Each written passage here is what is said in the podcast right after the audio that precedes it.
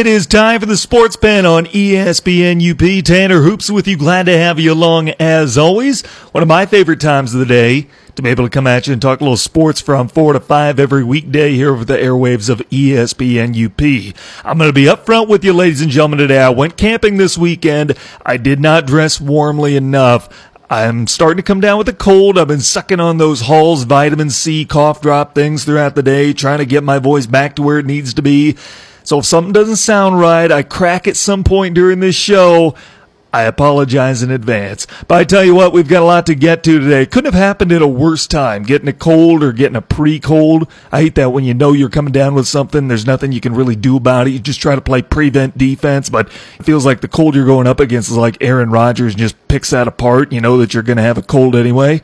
But I tell you what, there's a lot to get to because yesterday was the final day of the Major League Baseball regular season. We've got a few new managerial vacancies. We've got college football, NFL football to break down from over the weekend. And let's do so the way that we start the week every fall during the football season. And that's breaking down each and every game from Sunday. Let's start with this one. Tennessee goes on the road to beat Atlanta 24 to 10. Tennessee's now 2 and 2, as is every team in that division. And it feels like everyone in the league except maybe New England, Kansas City, San Francisco, the Dolphins, the Redskins, almost everybody else is 2 and 2 it seems like.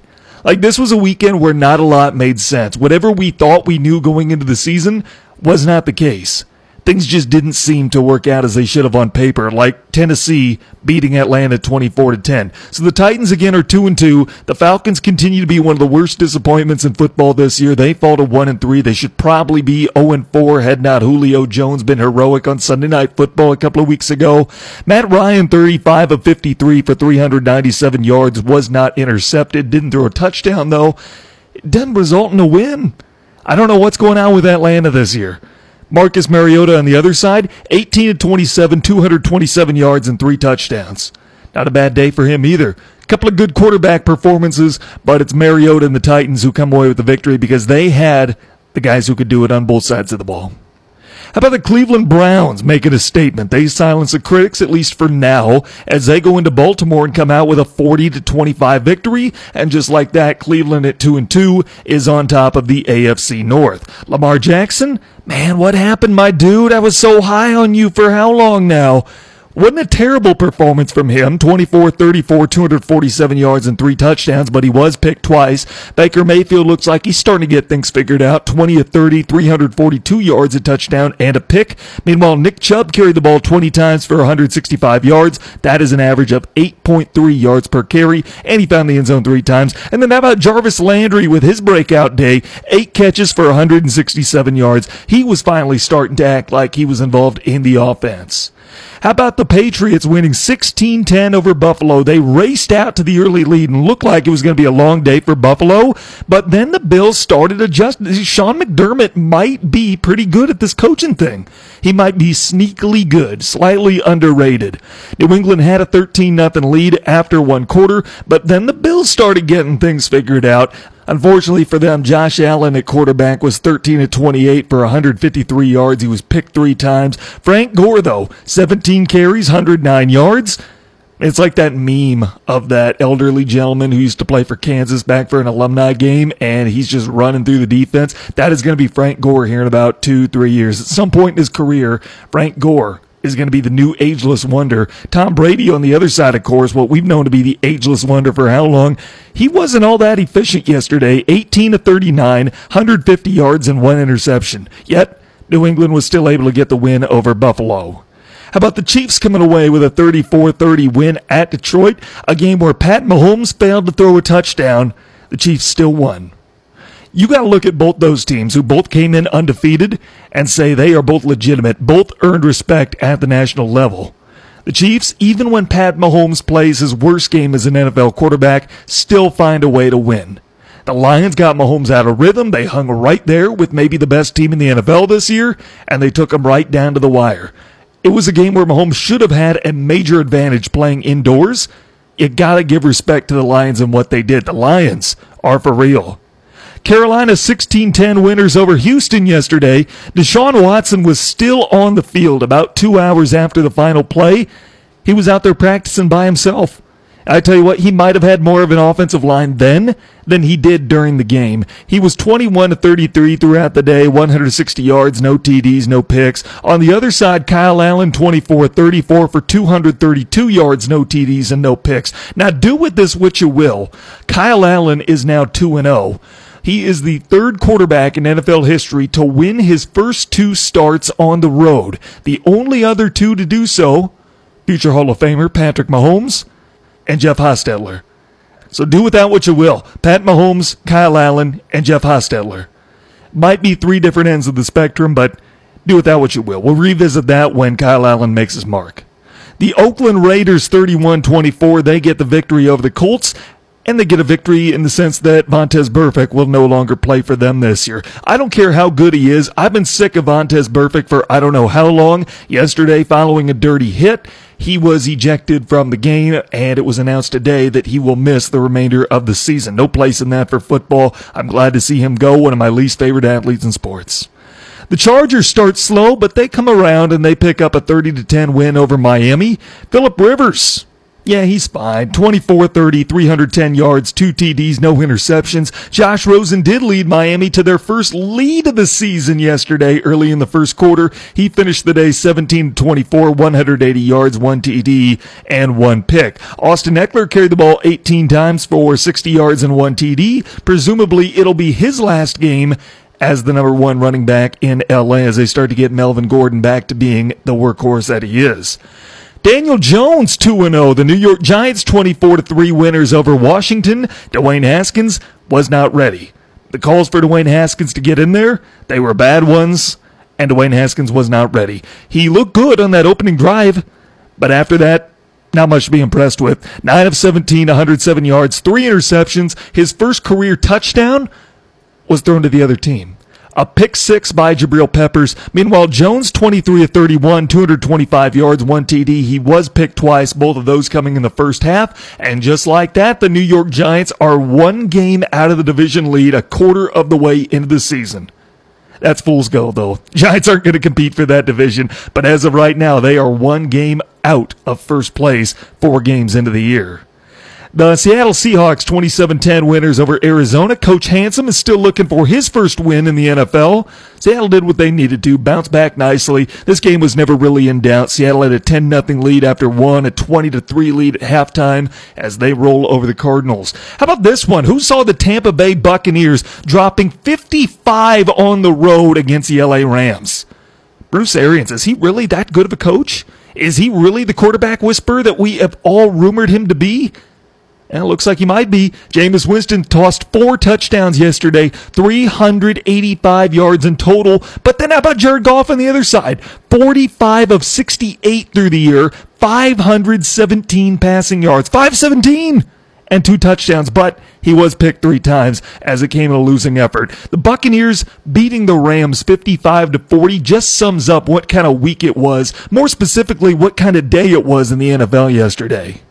The Bears 16 to 6 winners over the Minnesota Vikings. They defend the home field. I tell you what, there was some good audio coming out of this game, a game where the Vikings did not have anything going offensively. I've got some audio clips I want to play for you. One being Khalil Mack.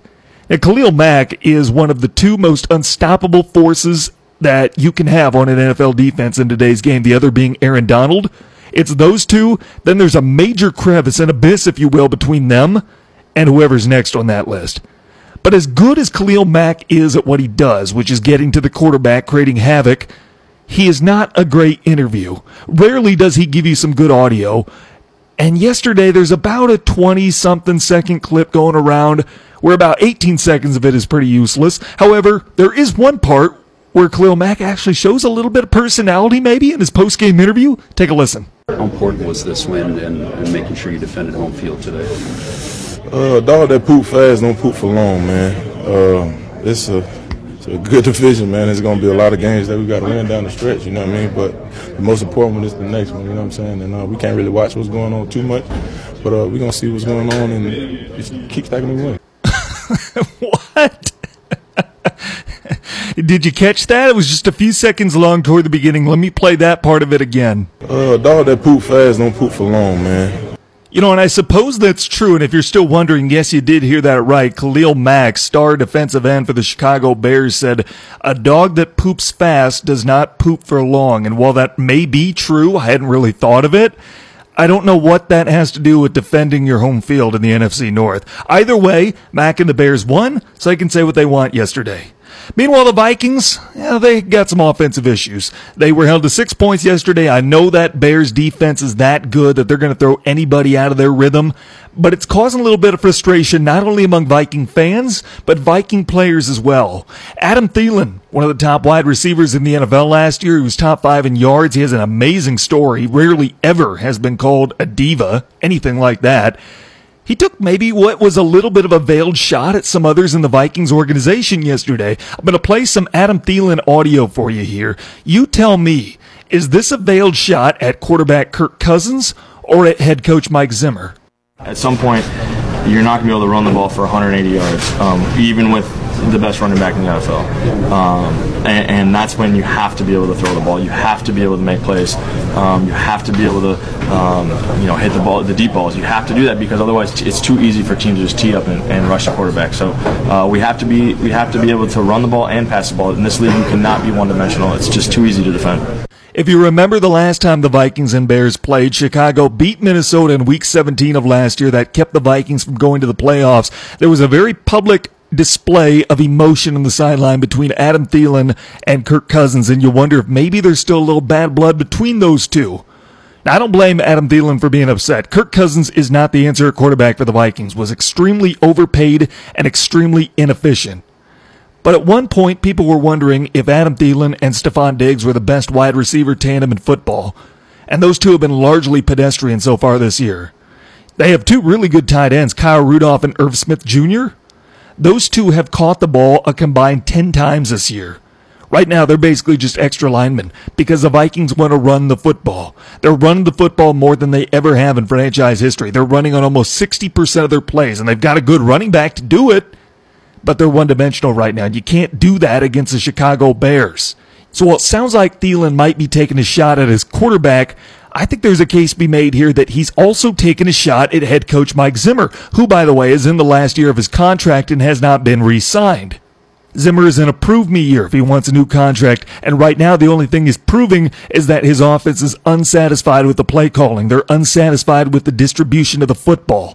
Dalvin Cook is getting touches on over 60% of the offensive plays. Your running back has more receptions this year than your two top tight ends combined. Dalvin Cook has 15 catches in the first four games. Rudolph and Smith Jr. have a combined 10. The Vikings have the tools there to be really good this year and to win that division, but they've got to make a change. Cousins is not the answer at quarterback, and now people are wondering if Mike Zimmer is the answer at head coach. I tell you what, even more good news for the Bears. Chase Daniel might be a better passer than Mitch Trubisky. Is it too early to say that? Trubisky looks like a broken ribski. He's going to be missing a few weeks. Chase Daniel looked pretty good when he came in. The Bears might have found a better quarterback, one that they've had all along on their bench. Chase Daniel helps the Bears get the win over Minnesota yesterday. Elsewhere around the NFL, the best quarterback in football leads his team to a 26-24 win over Denver. The Broncos fall to 0-4 as the Jaguars improve to 2-2. I tell you what, the Broncos have lost every game almost the same way this year. Last second heartbreak if you want to call week one against Oakland a blowout, that's about as close to a blowout as they've had this year. And really, Oakland didn't salt that away until after the two minute warning. So do with that what you will. Denver 0 4. Oh, you think how different things could be if they would have slipped one, maybe two of those out. And then finally, Sunday night football last night. The New Orleans Saints pick up a win at home, 12 to 10. They beat the Dallas Cowboys with a backup quarterback, Teddy Bridgewater. He is legit. I tell you what, we got some really good audio out of it from First Take this morning that I can share with you. Stephen A. Smith makes it no secret how much he despises Dallas Cowboy fans him, Will Cain. You know, they have that little banter going on. But Cowboy fans had long been in Stephen A.'s mentions on Twitter saying, We them boys, how about them Cowboys? And then they lose last night to a backup quarterback. Stephen A. had this on his revenge tour earlier this morning.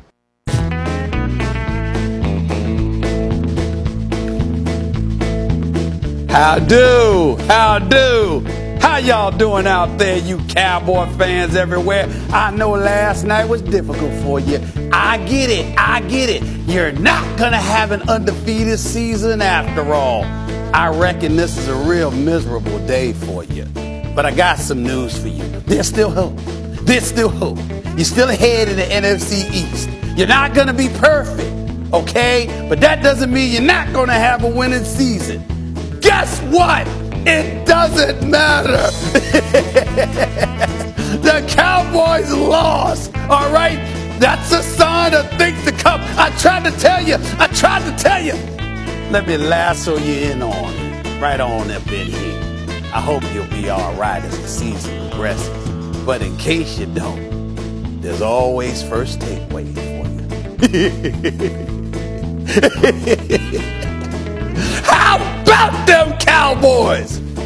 It's even better if you look up the video on YouTube. He's got the cowboy hat on. He's square dancing while he's talking. I think cowboy fans would trade the loss last night just so we can get content like that. I tell you what, that was a recap around the NFL from Sunday. Let's take our first time out when we come back. A few coaching shakeups around a multitude of sports over the weekend. How do they relate to what's going on in Ann Arbor? That's next on ESPN UP. Check out the UP's live and local sports talk show, The Sports Pen. Weekday afternoons at 4 on ESPN UP and on the ESPN UP app. Welcome back, Tanner Hoops with you. Glad to have you along this Monday afternoon. Well, I tell you what, college football this weekend was fun, was entertaining. A lot of storylines came out of that, including Mack Brown getting his team right down to the wire, a chance to knock off number one Clemson. That was absolutely the right call to go for two. Maybe the play call itself wasn't great, but because of it, Clemson loses their number one ranking to Alabama. The game I'm sure a lot of you were keeping an eye on was Michigan and Rutgers. You had one coach that was very publicly on the hot seat that needed a statement win. He got it. And then another coach that was on the hot seat, not nearly as publicly, saw his team lose 52 to nothing to the Michigan Wolverines, and then he lost his job. Yesterday it was announced that Chris Ash was fired as the head football coach at Rutgers. Him, along with offensive coordinator John McNulty, were out with the Scarlet Knights football program. Nunzio Campanile has been named interim head coach for the rest of the season. So a coach was fired as a result of Michigan Rutgers. Maybe not the one we were all thinking of. Jim Harbaugh's seat didn't get any warmer on Saturday. It didn't get any cooler also because that was a game where they were supposed to dominate and that they did. Let's put a pin in that. Let's come back to that because there are a few parallels I want to draw here. Yesterday was the final day of the Major League Baseball regular season. The next day, the Monday after the regular season ends in both baseball, football, a few other sports, but mainly those two, is known as Black Monday. Because several coaches in those sports are going to lose their jobs. That's when the firings are going to start happening. Teams are going to turn the page and move on. Friday, we talked about a little bit. We didn't think there'd be a lot of firings, Ryan Stieg and myself. And there weren't. Bruce Bochy has managed the San Francisco Giants for I don't know how long now. He announced earlier this year that this would be his final season. He had his farewell tour, and yesterday managed his last game with San Francisco. Ned Yost last week announced that this would be his final week with the Kansas City Royals. Both those two had led their teams to championships, actually managed against each other in the 2014 World Series. And while neither team had been good in the last couple of years, both franchises allowed those coaches to step down with dignity, get their farewell tour, because they did so much for that franchise, and now they're ready to turn the page. Yesterday, it was made public what we already knew. The Chicago Cubs would not bring back Joe Maddon in 2020. Maddon, somebody who'd made the playoffs all but one year this year while he was with Chicago, ended a 108 year championship drought with the 2016 World Series. He had brought the Cubs to more championship series, the NLCS, than about what 27 teams in the league in his five years with Chicago. He was there more times than about 27 of the other 30 teams in Major League Baseball in that five year stretch. And even though he had winning records every year he was there, he missed the playoffs one season this year. And suddenly, the Cubs are all about what have you done for me lately? And they decide to move on. They decide that somebody else needs to lead the franchise going forward. And then earlier today, the Angels announced that Brad Ausmus would not return after one season. And last night, of course, after original story said that he would stay, the Pirates cut ties with manager Clint Hurdle. It's not overly shocking. The Pirates bottomed out in the second half of the year, but Hurdle, somebody who won the 2007 National League pennant with the Rockies, is now out of a job too. And I just want to say this I have an idea for each job, a candidate who may very well get that job. And I want to go on record with it just in case it works out that way. San Francisco, I've long said Raul Ibanez, currently an assistant with the Dodgers. I think he would be a good fit there. The Cubs, to me, it seems like Joe Girardi is headed there, but keep an eye on David Ross. Was a catcher with the team when they won the World Series back in 2016. He is a super baseball mind.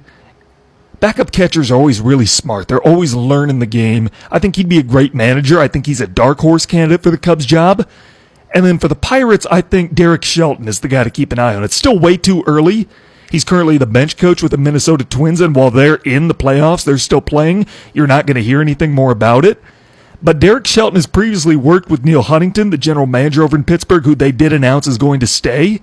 And he was a prime candidate, actually a finalist for the Texas Rangers job most recently.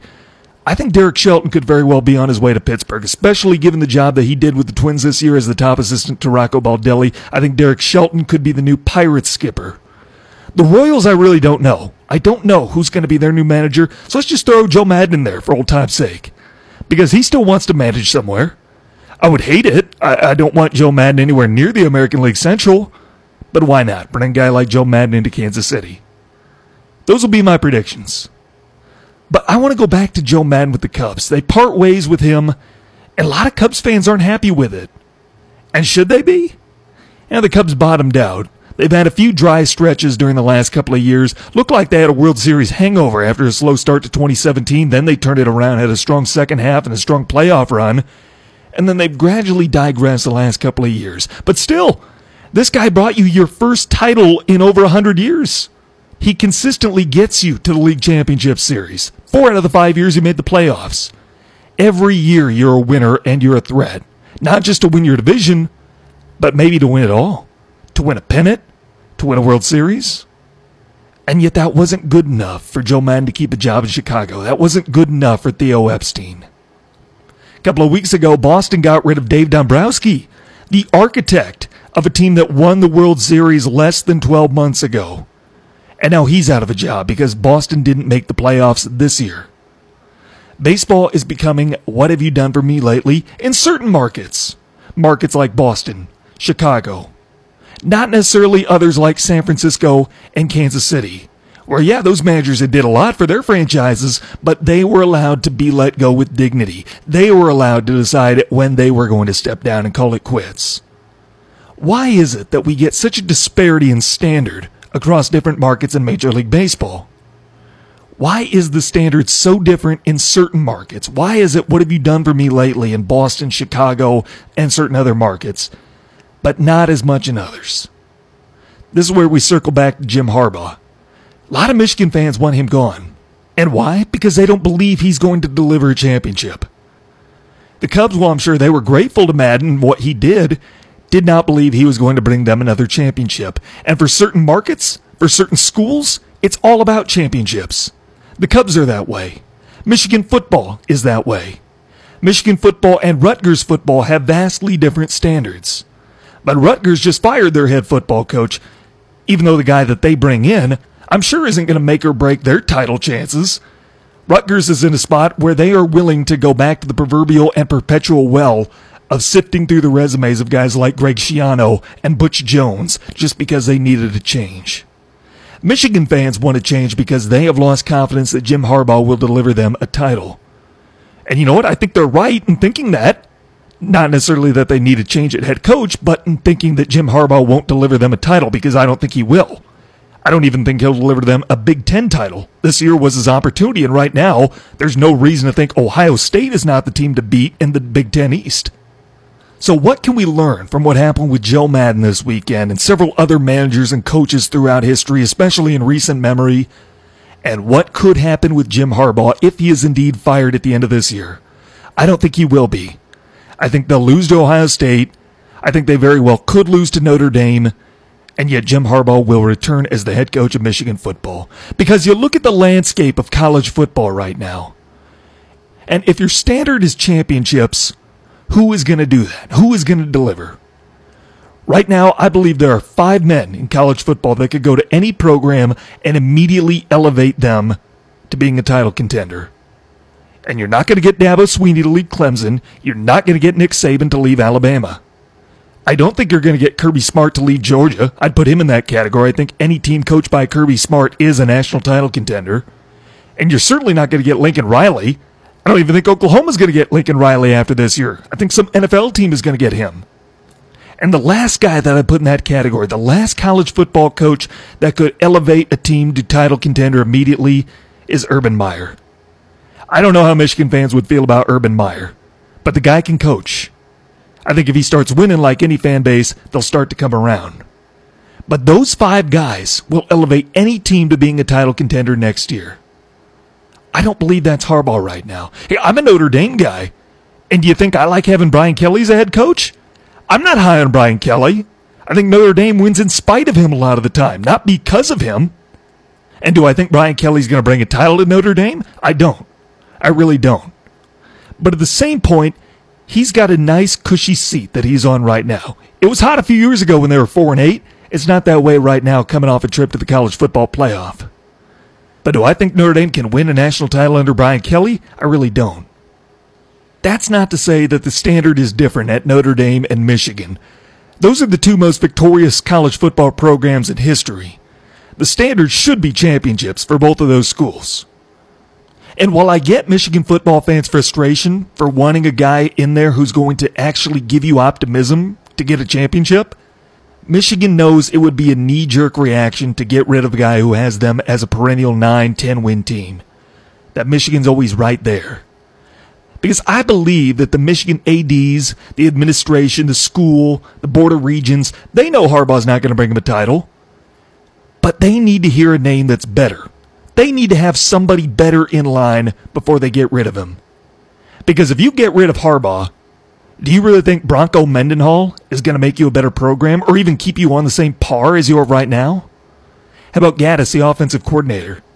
Yeah, I think he's a really smart play caller. In fact, I, this is what I believe. This isn't just me being a gas bag. This is what I believe straight up. I believe that Harbaugh is not given Gattis as much play calling freedom as he says he is. I believe Harbaugh is hamstringing him, and Harbaugh is not giving Gattis play calling duties. In fact, those two are sharing it at Harbaugh's direction. I believe Gattis is a really good play caller, but I don't think he's ready to be a head coach. So Michigan hears your complaints. They know what you mean. They probably feel the same way. Harbaugh is not a championship coach. But they need somebody better. They need a better option before they pull the trigger and get rid of him. Because then what are you going to do? Go to Luke Fickell? You going to try and make it work with the next mid major and think that he's going to be better than Harbaugh? I'm not saying that Michigan should lower their standards when looking for a head coach, but there are lessons to be learned from schools like Nebraska. What they did a few years ago with Bo Pelini, perennially a 9 10 win team, perennially contending for the Big Ten championship. They axed him because he wasn't elevating the program. They weren't developing and going forward. Now look where Nebraska is. Look what happened Saturday night. That embarrassing spectacle. Is it worth taking that risk? If you're Michigan, is it worth taking that risk and becoming Nebraska? Now, where Michigan football and the Cubs situations differ are the coaching candidate pool. Because the Cubs can go out and get somebody who is a championship caliber manager. Joe Girardi, I believe, is a championship caliber manager. He's done it before. He should have done more winning when he was with the Yankees, but he's shown that he can do it. Guys like Luke Fickell, Bronco Mendenhall, Kyle Whittingham, whoever Michigan could bring in to replace Harbaugh, haven't shown they can do that. And I know Harbaugh's not the guy that a lot of Michigan football fans want there. They want somebody who's going to elevate the program. The truth is, there's just nobody out there right now. Unless you're happy with bringing in Urban Meyer, there's nobody out there who's going to elevate the program. Would I love to have somebody other than Brian Kelly coaching Notre Dame? Yeah, I would. Because you can tell when Brian Kelly is calling the plays or when he gives Chip Long, the offensive coordinator, play calling duties. Brian Kelly is not a good play caller, ladies and gentlemen. But at the same time, Notre Dame fans aren't clamoring for Brian Kelly to get fired because they know there's nobody out there who's going to elevate the program. Back when Notre Dame was 4 and 8 three years ago, then people were calling for Kelly's job. That's understandable, but Michigan's not turning in 4 and 8 seasons. Michigan is consistently a 9 10 win team. And I'm not saying to lower your standards. A school like Michigan, their standards should be championships every year. But is it worth a knee jerk reaction and firing some guy before somebody qualified is in place just to prove that you don't have low standards? Or is it worth waiting to see who is the next mid major or assistant coach that can develop and prove that he can be the next Dabo, the next Saban, the next Urban, and going and getting him then? Let's take a timeout. When we come back, let's dive into postseason baseball. October baseball right around the corner. We'll talk about it next on ESPN UP. Check out the UP's live and local sports talk show, The Sports Pen. Weekday afternoons at 4 on ESPN UP and on the ESPN UP app. The Sports Pen lives here on ESPN UP. Tanner Hoops with you. Glad to have you along. Let's jump into some baseball because we're about to jump into October. I'm going to tell you which team entering the Major League postseason has the most pressure on them to win a title this year, who has the least amount of pressure, and everybody in between. But first, here's your SportsCenter update. California Governor Gavin Newsom has signed a bill into law that will allow collegiate athletes in that state to be able to profit from their likeness and autograph. The law goes into effect in 2023. Aaron Judge has the highest selling MLB jersey of any player in 2019. He's followed by Bryce Harper, Cody Bellinger, Javier Baez, and Christian Yelich making up the top five. And finally, horses have the largest eyes of any animal. That is your Sports Center update. Tanner Hoops with you. Glad to have you along as always. Some good talking points in that update there. The top 10 players in jersey sales this year, all position players. No pitchers up there, being the popular jersey choice for 2019. I tell you what, that bill, I had some thoughts on it in a show a couple of weeks ago. I know Tim Tebow had some thoughts on it too that weren't nearly as popular. That bill has the right idea, but doing it in one state rather than mandating at the federal level is a mistake. There's going to be a whole mess that comes out of this. But I tell you what, let's go to baseball and let's talk about the 10 teams whose seasons are continuing. By the way, tomorrow night when the playoffs get started, tune in to ESPN UP as we'll have coverage of the Brewers at Nationals in the National League wildcard game. It can be heard right here on ESPN UP, online with our app, and online at our website, espnup.com. Well, this article came out earlier today. I want to clarify this is not my opinion.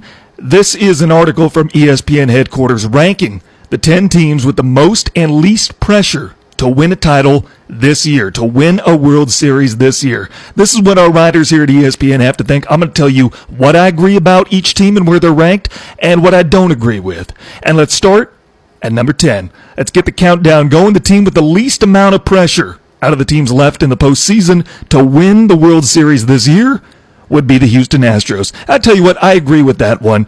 The Astros are the most recent champions with Boston not being in the playoffs this year. The next step for them really is just becoming a dynasty. That's all they need to do. They're perennially the AL West champions. They won 107 games this year. They're perennially a team that's going to make at least the ALCS. They're probably going to do it again this year. I think they're the most complete team in the American League. They don't have a lot of pressure on them to win a World Series right now. But if they want to be considered a dynasty, that's probably what they need to do is just have more than one title. And their title window?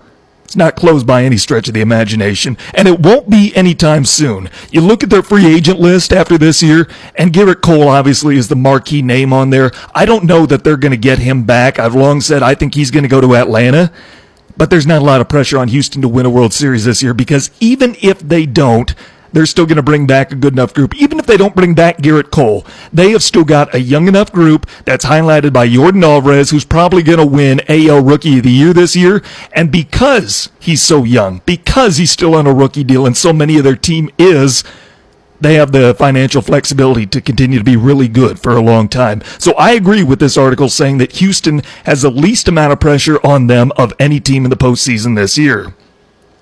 Number nine on the list. Number nine, as far as uh, most pressure to win a World Series this year, the St. Louis Cardinals. And the Cardinals' last title came back in 2011. They were perennially a playoff team, last going there in 2015, and they've struggled the last couple of years. But the fact that they're going in with a manager who just completed his first full regular season and they haven't been to the postseason in about three years, that's going to give the Cards a little bit of flexibility. You look at their free agent list coming up after this year, Marcell Ozuna, he's a big one. Adam Wainwright, those two are probably the ones that top the list. And you could say Michael Wacha too, because he will be up for a new contract contract, and he's not make or break. He's not going to make or break your World Series chances, but he is a good complementary piece. There's just not a lot of pressure on the Cardinals right now to win a World Series. I don't think a lot of people are expecting them to. I don't think a lot of people are expecting them to get out of the divisional round when they take on Atlanta, who, by the way, has a lot more pressure on them. We're going to get to them here in a few moments. Number eight on the list, the Tampa Bay Rays. They've never won a World Series, yet there's not a whole lot of pressure on them. You know, they're not expected to do much. They play Wednesday night in the wild card game. If there's anything that's putting pressure on them, it would be the fact that they've won 90 games in back to back seasons, which is great. But you play in front of an empty stadium. So at what point do you start to take a step forward and develop? A lot of franchises would kill to have 90 wins back to back years. But Tampa fans are so fickle. They don't care about going to watch a team that's won 90 games in that ballpark over in St. Pete. Now you're showing you've got to do more than win 90 games. Despite that, they don't have the financial salaries, uh, what have you, to be able to compete with the top dogs. And that's why there's not as much pressure on Tampa Bay as seven other teams in the postseason. Number seven on the list would be the New York Yankees. Their last title came 10 years ago already. They're always right there, and money is never an excuse. They always have the money where they should always be contending for a title and just being in New York, I mean, that adds a lot of pressure in itself. The fact that they're able to hit all these home runs, finishing the regular season with 306, second only to Minnesota, and the fact that they win 100 games again under a second year manager, it's raising expectations. What they did in the East this year and the guys that they went out and got in free agency the last couple of years, a guy like Giancarlo Stanton, who you can make the case that his first year with the Yankees was a failure because they didn't do what they set out to do and that was knock off Boston in the postseason. That they would have been that good anyway, with or without Stanton in the regular season, but yet it didn't matter because he didn't come up big for them in the playoffs, and that's where their season ended. Number six on the list, the sixth most pressure, is the Atlanta Braves. The Braves' last title came back in 1995. They've got a really good group this year. The problem is they've got a lot of guys that are up for free agency, a lot of good pieces that have helped them get here. Guys like Josh Donaldson, Brian McCann, Dallas Keuchel. I do think they're going to get Gerrit Cole. I just got this feeling they're going to get Gerrit Cole this offseason. But I tell you what, they've got a team right now that is young. They're still on rookie deals. They are not busting at the salary cap seams by any stretch. It makes me think if Atlanta has any year to do it and they've got the financial flexibility, this would be it. They've got the talent, plus they've got the financial space. They'll always have talent. And the next few years, they should have a few uh, more years of financial wiggle room. But this would be the year if they're going to have the combination of both at its max. So that is 6 through 10 on ESPN's article ranking the teams under the most pressure to win a World Series this year in Major League Baseball. 6 is Atlanta, 7 New York, 8 Tampa Bay, 9 St. Louis, and 10 is Houston. We go to the top 5 teams under the most pressure. Number 5, the Minnesota Twins. They have not won a World Series since 1991. They've had some pretty good years the last couple of years. Uh, Ron Gardenhire, when he was there, yeah, the Twins were borderline a dynasty. They were an AL Central dynasty. You can't really call them a full dynasty, though, because they never did anything in the postseason. They have had five of their last six postseason runs ended by the New York Yankees, the team that they are going to play Friday night, and see if they can end that stigma. But when you look at Minnesota and their window of opportunity right now, they went out and they spent money this offseason, something they really don't like to do traditionally. They've hit 307 home runs this year. That is a new major league record for a single regular season. You combine all that and how much longer they're going to have this group together. They're not quite in win now mode. They will be next year because next year, four of your five starting pitchers are up for new contracts. Plus, you've got position players like Jonathan Schoop, who knows what Nelson Cruz is going to do. Next year, he'll be 40 years old. Will he decide to give it one more go and come back? That's why the pressure's on Minnesota. Number four on the list, the Milwaukee Brewers, a team that lost their best player and yet finished the regular season winning, what was it, like 14 of their last 16 games? I think the loss of Yelich takes a lot of pressure off this Brewer team. There's not a lot of people that are thinking the Brewers are going to win a title without Yelich. But at the same point, you're going to have to go out and get some of these names, these free agents that you have on your roster to come back with you next year. And keep in mind, this is a franchise, it's a small market franchise that has traditionally good baseball. They were power until what, like 2011. Then they went through a few dry spells, and lately they've started to build that culture back, and the Brewers are getting back to being one of those perennial uh, powers in Major League Baseball. So that's why there's a little bit of pressure on Milwaukee. ESPN has them at number four. Number three on this list, most pressure to win the World Series this year would be the Oakland Athletics. Their last title came back in 1989, and they went through those Billy Beane years in the 90s, into the 2000s. And I tell you what, I've said it before that they always seem to take the first half of the year off, except for 2014, and then they have a great second half of the year, finish as runner ups in the American League West, and get into the wild card game. And they still do so with 90 wins. Yet at some point, just like the Rays, you got to do something with that because they don't play in a great ballpark. People aren't going to come to Oakland A's games because of their ballpark. You got to eventually be able to do something more than just win 90 games over and over again. Oakland playing Tampa Bay in the wild card game on Wednesday night. Number two on this list, most pressure to win a World Series this year? Oh, I don't know about this one, but I can see the case that ESPN is making here. The LA Dodgers. If it were me, I'd probably put the Dodgers at number one because it's hard for me to believe that there's a team with more pressure to win the World Series this year than the team who's lost the last two. The year before that, they made it to the NLCS and then they got stopped by the Cubs who went on to win their World Series in that magical run. I just don't see how LA can win a title if they couldn't with the roster they had last year. They had so much talent that was overflowing. You had perennial all stars sitting on your bench on a given night, and they couldn't do it. I just don't see how they can get better than the group that they've had. Now, I guess the reason that ESPN put them at number two, that they say there's one more team with more pressure on them to win now, might be because of their free agent situation. Because for the Dodgers, free agency is not a big issue for them. It is, however, a big issue when you factor in Hyun-Jin Ryu. He is the only major free agent that'll have to resign this offseason. But even if he doesn't come back next year, will the Dodgers still not win the NL West? Will they still not make it at least to the NLCS? I know Ryu's probably going to win the Cy Young in the National League this year, but even if he doesn't come back between Buehler, Kershaw, Ginger Syndergaard, Dustin May, they'll have a good enough pitching staff playing in that division that they'll win at least 90, 95 games, maybe even get to 100. But their, their window's starting to close, ladies and gentlemen, and it's got to be getting you a little bit uncomfortable. So I can see where ESPN ranked the Dodgers at number two behind the Washington Nationals. This is a team that has never won a World Series. They came to DC from Montreal back in 2004. And I tell you what, they lose Bryce Harper this offseason. They looked like they were lost. They were dead in the water early on in the year. At one point, they were 19 and 31, then became the first team that was 12 games under 500 at one point to make the postseason. But now what do they do? Now they're running into a red hot Milwaukee squad that's without their top player, and they got to find a way to beat them and then the Dodgers. There's a lot of pressure on this Washington team for a team that people think has what, like the sixth, seventh, eh, that might even be generous, best odds to win the World Series this year? The reason being, the reason they have so much pressure on them is because they will be hit hard by free agency this offseason. And it won't be the sheer number of players that they use, but it's going to be who they lose. Again, they lost Bryce Harper to Philadelphia. They found a way to replace him. But can you replace Anthony Rendon?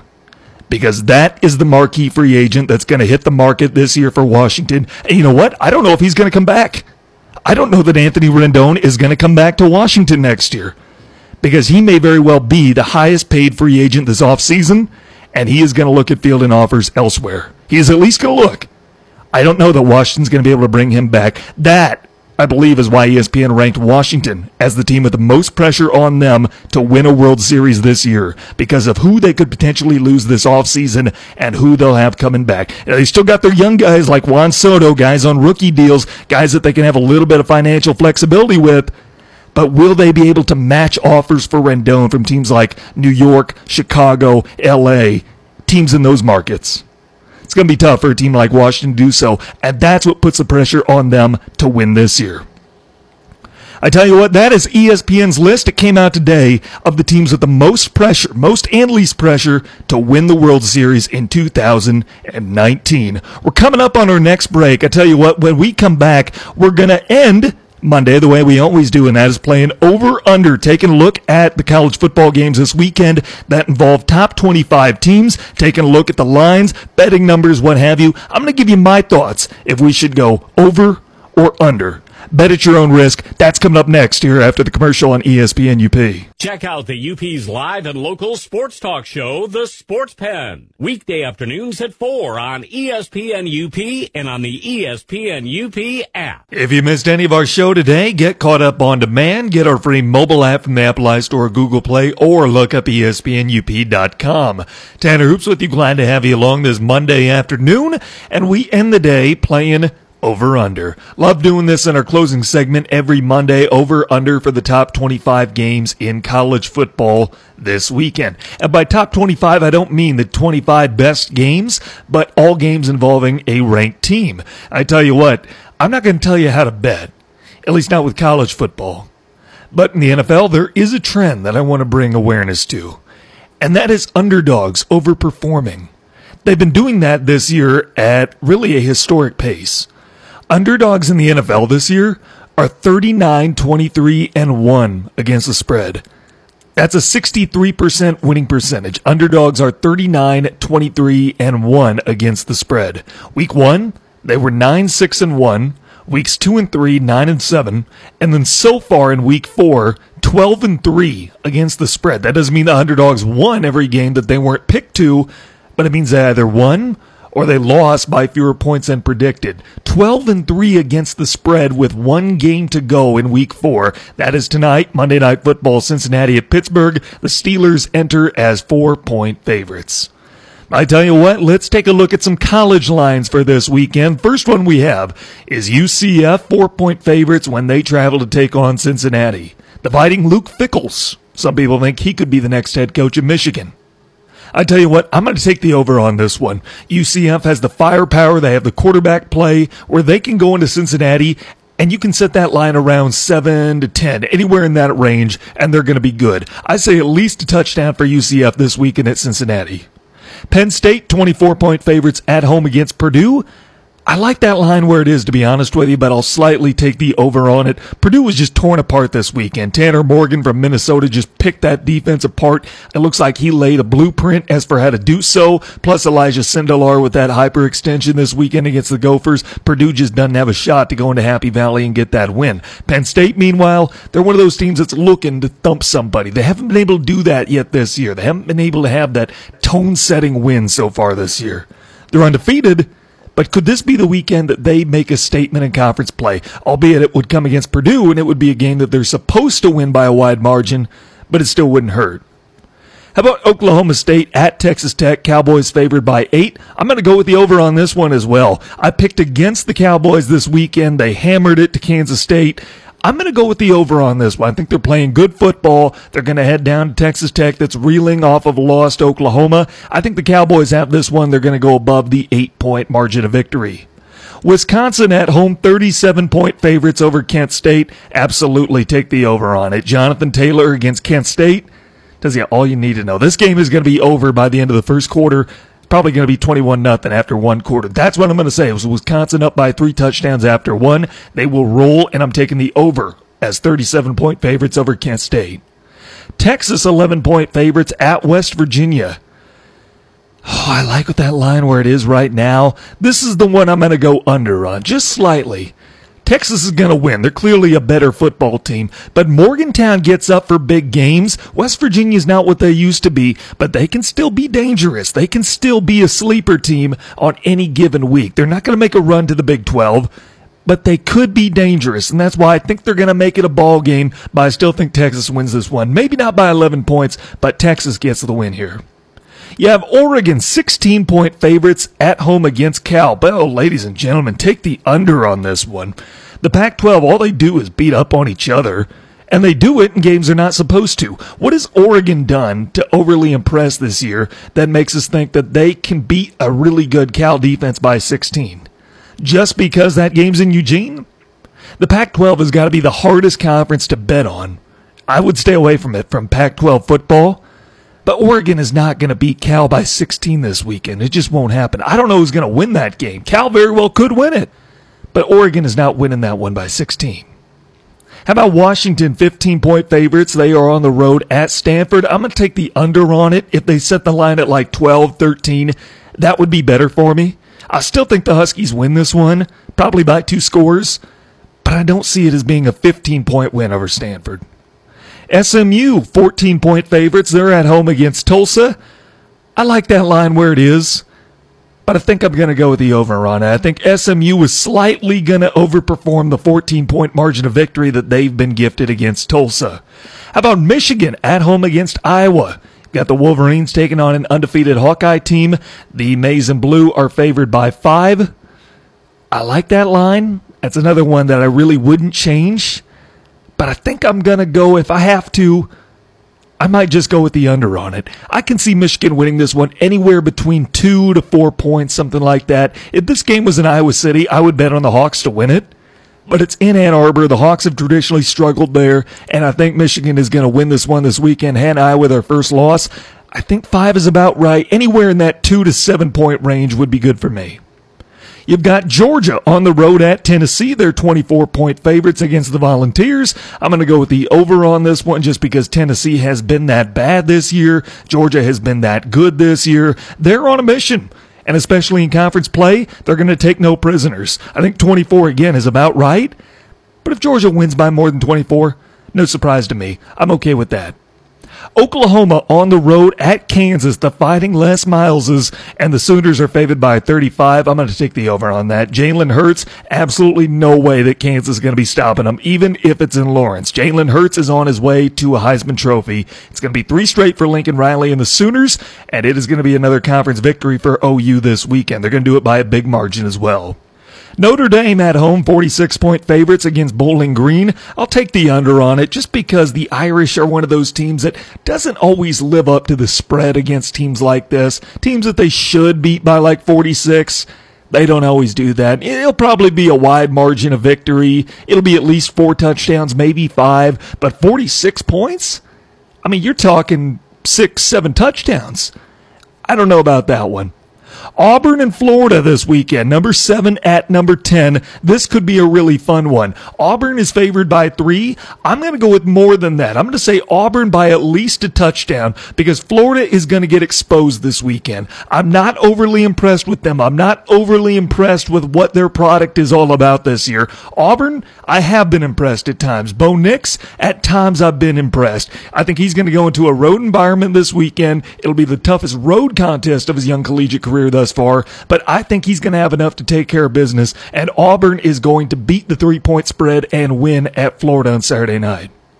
Ohio State 22 point favorites at home against Sparty. I'm going to take the over on it. Again, 22 is probably about right. Sparty's looking like they're starting to get some offensive issues figured out, but can they keep up with Ohio State? Can they keep up with an offense like this? Michigan State's defense, eh, they might prove me wrong. They very well could. In fact, I wouldn't be surprised if they did. But after what I saw at Nebraska on Saturday night, and again, I know that's Nebraska, I wouldn't be shocked to see Ohio State win this one by three scores. So yeah, 22 points sounds about right for this one, considering it is in Columbus after all. But until Sparty's offense shows they can keep up with an offense the caliber of Ohio State, I gotta go with the over on this one. Buckeyes plus 22.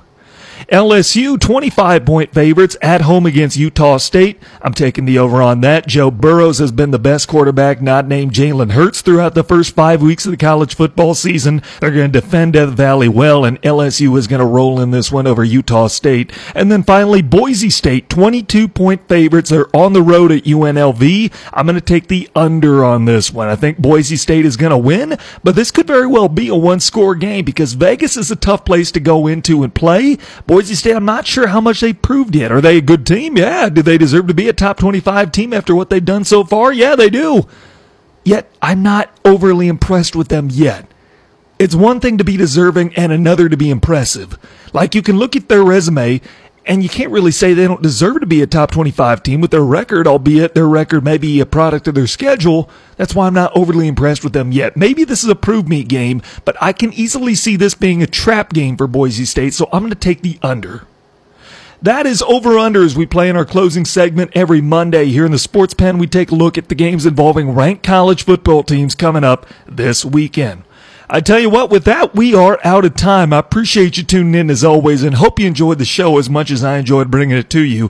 A reminder, I'm back on tomorrow, same time and place, 4 Eastern, 3 Central, and it's my hope you join me. The second season of Major League Baseball We'll throw the first pitch tomorrow night. We'll have a lot of baseball gearing up for the first wild card game, which will be aired here on ESPN UP. Don't forget tonight we've got Monday night football Steelers Bengals.